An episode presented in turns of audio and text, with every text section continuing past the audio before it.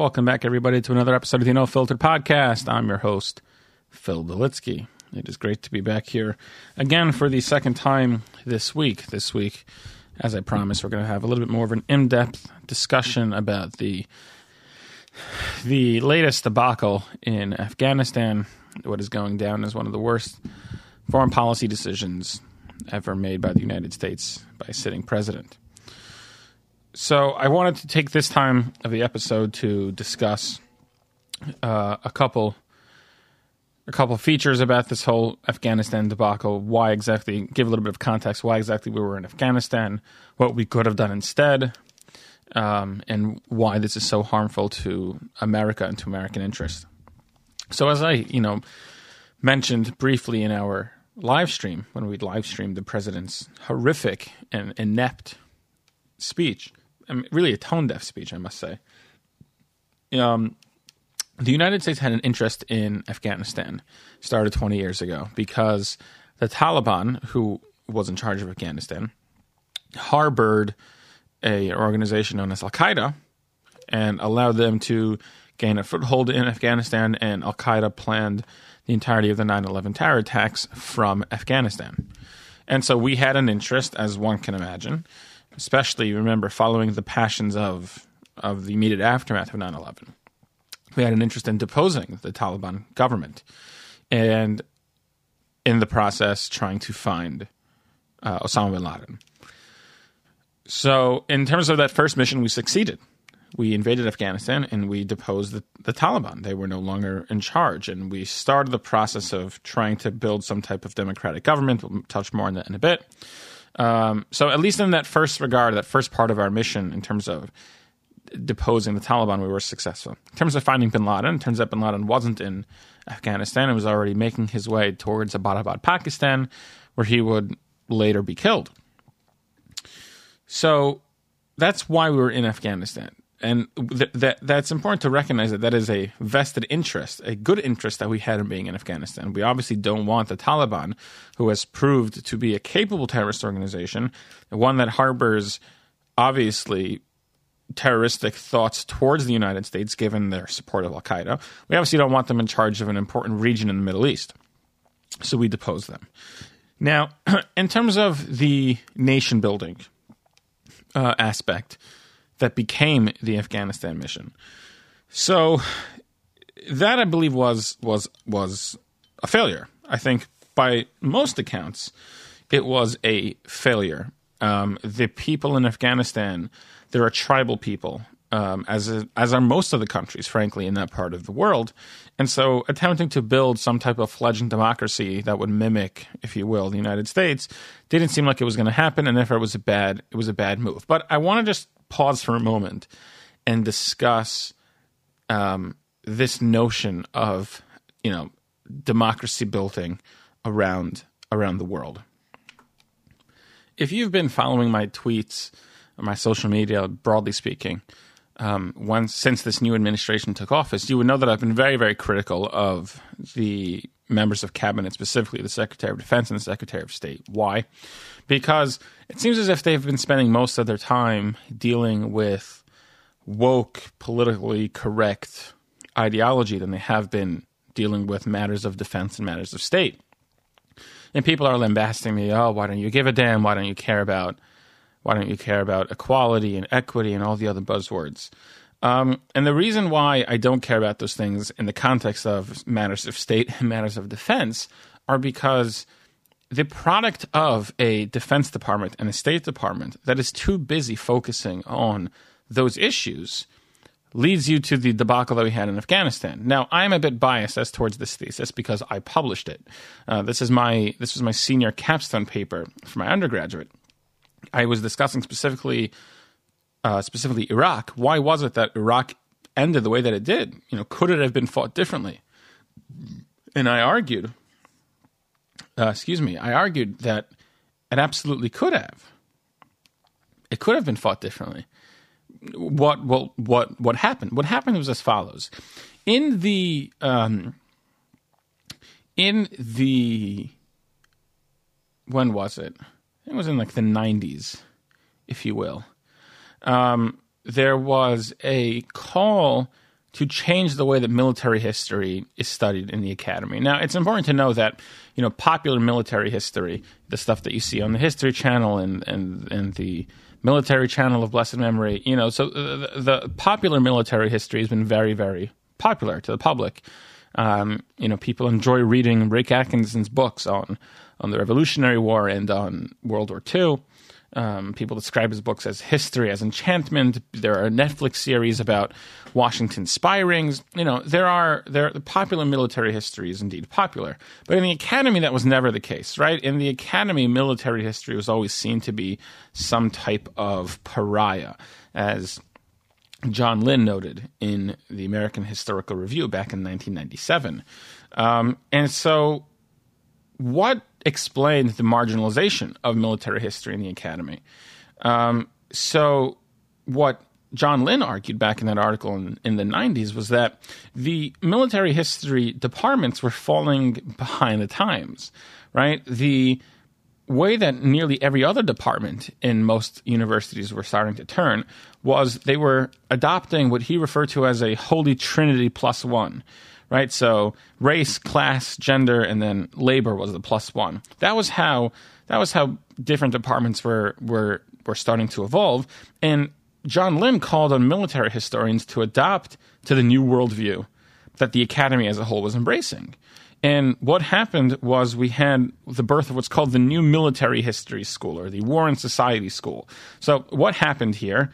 Well, instead of focusing on warfare and strategy and trying to learn the lessons of past conflicts, they were instead focusing on things like the composition of armies and officer corps, uh, the impact of war on race, class, and gender.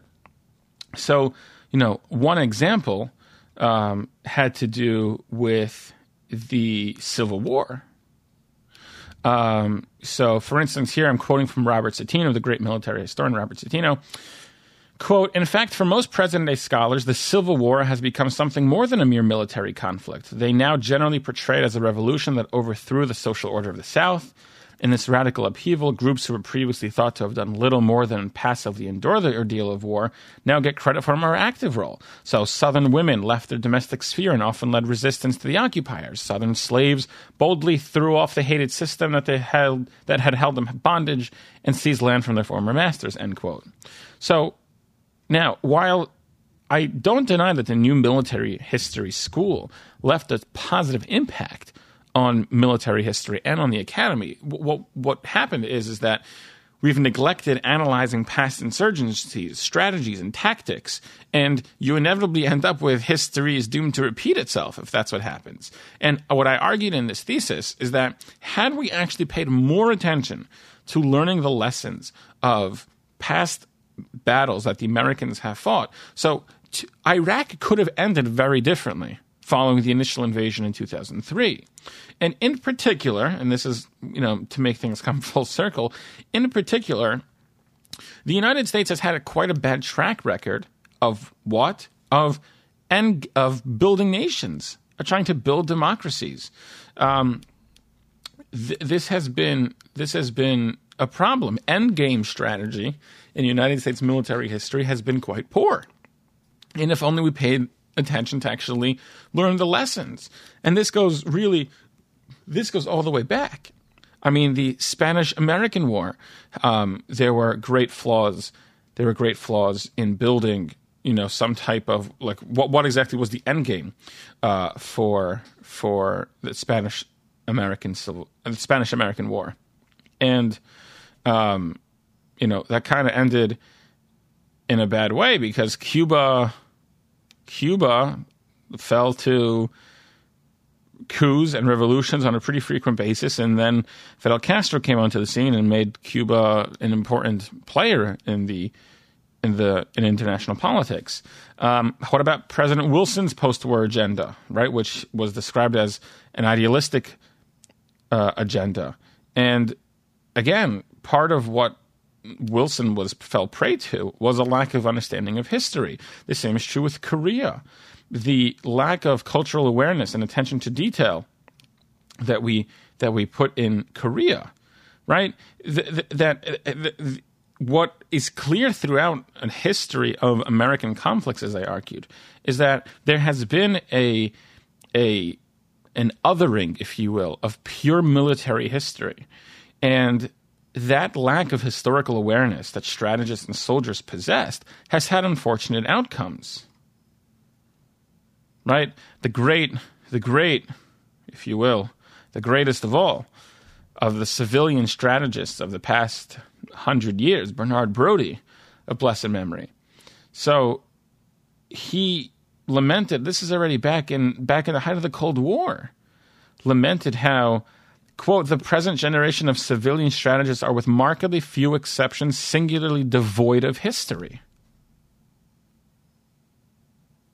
Right? Historical amnesia uh, as which is what I called it, um, was present, as we know, during Iraq in the intelligence community. Right, the intelligence community famously overstated the the intelligence regarding Bin Laden's, uh, not Bin Laden, sorry. What's his name? Saddam's weapons of mass destruction program. Um, now, we're not going to get into that in particular because I'm going to be canceled if I talk about that. Um, but again, as I argued in this paper, there's a history of the United States overstating its intelligence analysis about things like weapons programs and arms control and proliferation. But we didn't give a damn because there's been a lack of studying what exactly happened in the past. And we see that play out in what happened in Afghanistan.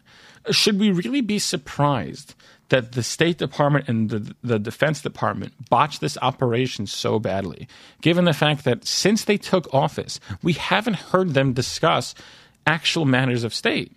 We haven't heard them discuss actual matters of defense and war planning and strategy.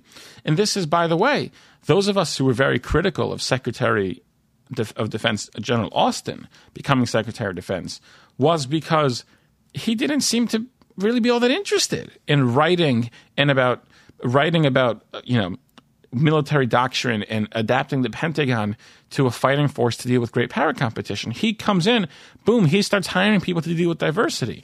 And those of us who've been paying attention are like, well, what the hell? We all wanted Michelle Flournoy, who's one of the greatest experts in China, but she didn't get it, and to our detriment, I believe.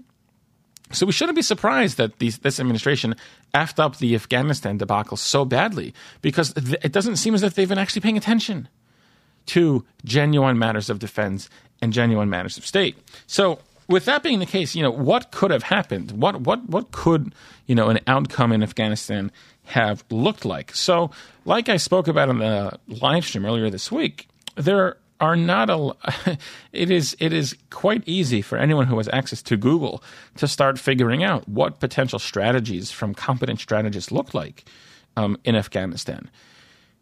And if you do bother going through that Google uh, search, you will recognize that this whole notion that Afghanistan was a forever war um, and that it took up a significant amount, amount of the United States budget was just total nonsense. I'm reading here from one book uh, published actually this year or late last year, early this year, I don't remember, um, by Michael O'Hanlon called The Art of War in an Age of Peace. And here he has a, a section discussing Afghanistan. And I want to just read, if I may, uh, from his book because I think it's important to recognize the history and then also what a potential long term strategy could have looked like for Afghanistan as opposed to what happened over the past couple weeks. So here I am quoting from Michael O'Hanlon quote, America's role in the Afghanistan war is now two decades old. Afghans themselves have been at work continuously twice as long, if one dates the beginning of the modern conflict to the Soviet invasion there in 1979. Americans are understandably tired of this war. It has by any measure been a frustration, especially when measured against the more ambitious nation building goals of the first Obama, ter- Obama term. But it has not been an abject failure. The Afghan government continues to hold all major and mid sized cities as of this writing, which is ironic, and a modest majority of the population lives in areas it controls much of the rest lives in contested areas. Even more to the point for Americans, the United States has not been again been attacked by a group that plotted to organize its aggression from within Afghan borders. The United States proudly has the ability to do its part to sustain these modest yet real accomplishments at far lower cost in blood and treasure than before. The bad news is that there is likely no near term exit strategy, and this reality should be faced head on. The good news is that in strategic and military and budgetary terms, the cost of the mission is sustainable. Now, listen closely here, people. The United States needs a policy that recognizes Afghanistan for what it is a significant, but not a top tier U.S. strategic interest, and builds a plan accordingly. That overall strategy should still seek peace, but its modern military element should be steady, stable, and not set to a calendar. Roughly 5,000 U.S. troops for at least five years could be the crude mantra, and here is Michael O'Hanlon's plan. A future force of 5,000 U.S. troops in Afghanistan, aided by 2 to 3,000 other NATO military personnel, would contrast with the late 2019 figure of 13,000 GIs there. It would roughly equal the late 2020 figure it would be 95% less than the 100,000 U.S. troops, along with roughly 40,000 more from other foreign countries, commanded in Afghanistan by General David Petraeus and then General John Allen at the peak of the American presence in 2010 2011. This level of 5,000 might be reduced further, though the glide path could be slowed if conditions required or modestly reversed if Trump has cut too far. The advantages of this approach go well beyond the reduction in force numbers. By laying out a plan designed to last for several years, Washington would be avoiding the drama and the huge consumption of policy bandwidth associated with annual Afghanistan policy reviews that typified the latter Obama and Trump years. Some will say that terrorism in and near Afghanistan can be checked without an American military presence on the ground, even if our departure leads to all-out civil war and or a victory by the Taliban within the country. Now pay attention here, folks. Perhaps any future Al-Qaeda or ISIS presence on Afghan soil could be handled with long-range strikes or occasional commando raids that emanated from ships in the Indian Ocean. Or perhaps we could be confident that such groups have no substantial future interest in basing themselves in Afghanistan. But that latter argument ignores history as well as the geographic suppleness of global extremist movements in general. Few saw the ISIS caliphate coming in Iraq and Syria before 2014, but then all of a sudden it was there. And the former argument shows a poor appreciation of how counterterrorism intelligence is developed, usually by cooperation with partners on the ground, as well as an unrealistic appreciation for the geographic remoteness or ruggedness of the Hindu Kush. Standoff counterterrorism is generally an oxymoron. So, again, strategies were available. And for whatever reason, at least I'm going to argue now, for reasons because the administration and its cabinet were too busy focusing on woke politics, uh, the the the Afghan situation has gone has gone to hell. So, what does this mean for the world for for, for the United States in the world stage? Um, so today, uh, Matthew Kroenig and Jeffrey Cimmino published an article titled "The Strategic Consequences of America's Loss in Afghanistan," uh, which, frankly, is something everyone should read. And they list three uh, issues here. Number one, and the most important issue, I believe, is uh, the loss in credibility. Right, the the United States, by pulling out from Afghanistan in the way that it did, has reneged on its promises made to the Afghan people for the past two decades. And if that's the case, uh, is anyone else really going to trust our word? Right? NATO allies have also been blindsided by this Biden decision. And questions are being raised about American reliability. Meanwhile, Moscow and Beijing, they're loving this. They're loving this they are sitting here waiting just for the right weather opportunity to be able to invade Russia, in the case of Russia, further westward, in the case of China, to invade Taiwan. And so here we are sitting here with just this, this, this, oh, well, we had to end it.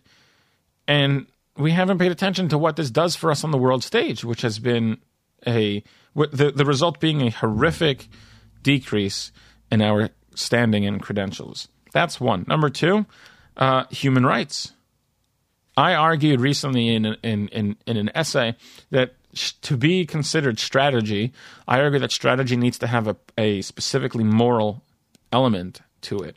And clearly, this exit strategy is devoid of moral sensitivity because by creating a vacuum, a, a very rapid vacuum, the Taliban has now taken control of the country, and they are not nice people.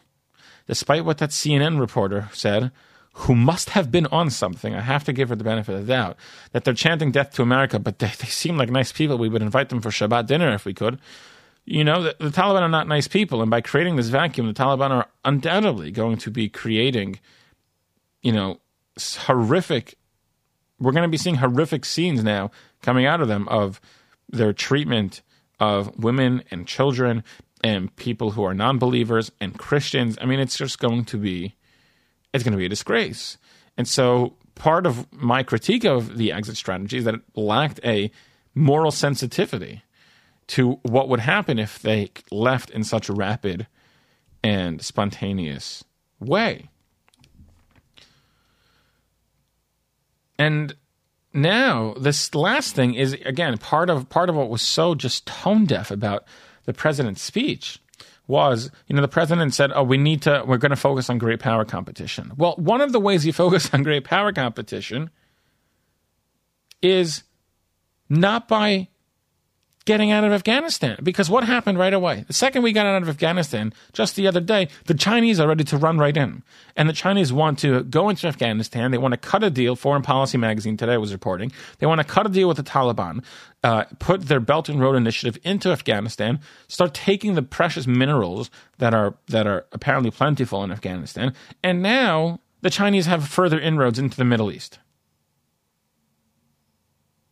So, how great is that? How great is that? This has completely undermined American foreign policy. This is a disaster of the highest order. And I want to be clear we can sit here and debate whether or not we should have gone in to Afghanistan or whether we should have gone into Iraq. And I think good people can disagree about those issues. But we have a crisis unfolding in front of us. And we ought to put blame on the leader and leaders who initiated those decisions. And in this case, it's the President of the United States, the National Security Advisor, Jake Sullivan, Secretary of State Blinken, and Secretary of Defense Austin. And they need to be held accountable. And I, I, I ask people who voted for Joe Biden, I did not, but I ask people who voted for Joe Biden, given how botched this mission went under his watch just in the past week, are we really confident in Joe Biden's ability to lead the nation in matters of state and matters of defense? Are we really okay with the president being on vacation during the crisis, not willing to come back to the White House, being forced to come back to the White House, not answering any questions, and then going back to vacation. Is that really how we want the president in a time of crisis to react? Is that how we want him to act? Side note if anyone's seen this picture from Camp David, I hope everyone here has been able to see it. Uh, this is, I mean, this just makes everything so much worse. Uh, the picture, which the White House tweeted out, if you can't, if you can't find it anymore, message me somewhere. I'll send it to you. There are, are, are two really bad things going on in this picture, uh, which raises a lot of questions. The first one is that the White House seemed to have doxed uh, members of the CIA. Right? Clearly, there are three people sitting in in the video conference, and the label underneath says Doha Station, which is the which is the CIA uh, um, station in in Doha in Qatar, and their faces are there ready for the world to see uh, as well as two other people with the name CIA listed underneath. Again, who those people were, not sure. Probably not a great idea to to oust them on social media. Problem number one. Problem number two: the clocks are wrong. If anyone took a, took a took a look, Moscow and London are not three hours apart; they're two hours apart, and yet the clocks were showing that they were three hours apart. Um, which is leading some people to believe that it, it's actually it's actually a, a photoshopped image. Um, because you know it's it's it's Camp David. It's a it's you know one of the most highly guarded places in the world, and it is run in tip top shape. So the fact that the clocks are off uh, is definitely not a small and, and, minor thing, and so that needs to be inve- investigated. Okay, close the parentheses. So again, I, you know, I, I ask people who voted for him and who are concerned about foreign policy whether or not you were really confident in his ability to lead, whether or not, if the Chinese follow through on the threats that they made yesterday, that given the state of American foreign policy with this withdrawal from Afghanistan, the Chinese already threatened to invade, invade Taiwan, are we really confident that Joe Biden, Secretary Blinken, Secretary Austin, and Jake Sullivan, are we really convinced that these are the people we want? I, I urge you to think hard about that. Obviously, the answer for me is no. And I want to just end with one point. Again, we can have discussions about whether or not we should have stayed, we shouldn't have stayed, we should have invaded, we shouldn't have invaded. But I just want to put things in, in, into a little bit of a more human perspective. The other night, I was on uh, the phone with a buddy of mine at American University. I'm not going to mention his name. He's he's currently active Air Force, and uh, we were on the phone. We were just talking about a final that we were working on, and um, I asked him, like, dude, you know, I, I just I have to ask, you know, what are your thoughts on on on what's going on in Afghanistan? And he got quiet. And the guy's tough as nails. This guy. He got quiet and, and, and, and you know he told me he said you know when I was stationed in Afghanistan um, the local Afghanis there, I mean, they loved us. He said, he said like the barbers and the bartenders, like these are the people who had signed photographs of, of General Petraeus up on their wall. These are the guys who hung American flags. These are the guys who helped us, who were happy that we were giving them a better life away from the Taliban. And now they're dead. Like, so that's how I feel. That's how I feel. You don't think that these people are going to be the, the, the targets of the Taliban because they helped the United States? And we're just leading, letting them die? We've left them to die? Like, that's how I feel. They're all dead. And dang it, that, that, that, that, that stung like a million bees. And so I want everyone who's listening and considering the situation in Afghanistan to remember that there was a very human element, a moral imperative that we had to do this differently, to protect the lives of not only just the local populace of Afghanistan, the people who have lived a better life free from Taliban, but in particular the people who helped the Americans, the translators, the mechanics, the bartenders, the barbers. We had an obligation to them and we've botched that obligation. I hope this is the only foreign policy blunder that happens in the course of this administration. And by God help us, I hope this is the only foreign policy crisis that this administration has to deal with.